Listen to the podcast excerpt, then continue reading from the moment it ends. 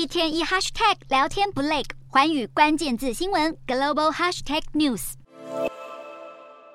美股当地时间四号因劳动节假期休假一天。欧洲股市方面，投资人评估中国经济刺激措施所带动的雅股涨势开始出现消退迹象，市场对全球第二大经济体态度转趋悲观。欧洲三大股市小跌作收，英国股市微跌十一点七八点，收七千四百五十二点七六点；德国股市小跌十五点四九点，收一万五千八百二十四点八五点；法国股市下挫十七点二六点，收七千两百七十九点五一点。以上就是今天的欧美股动态。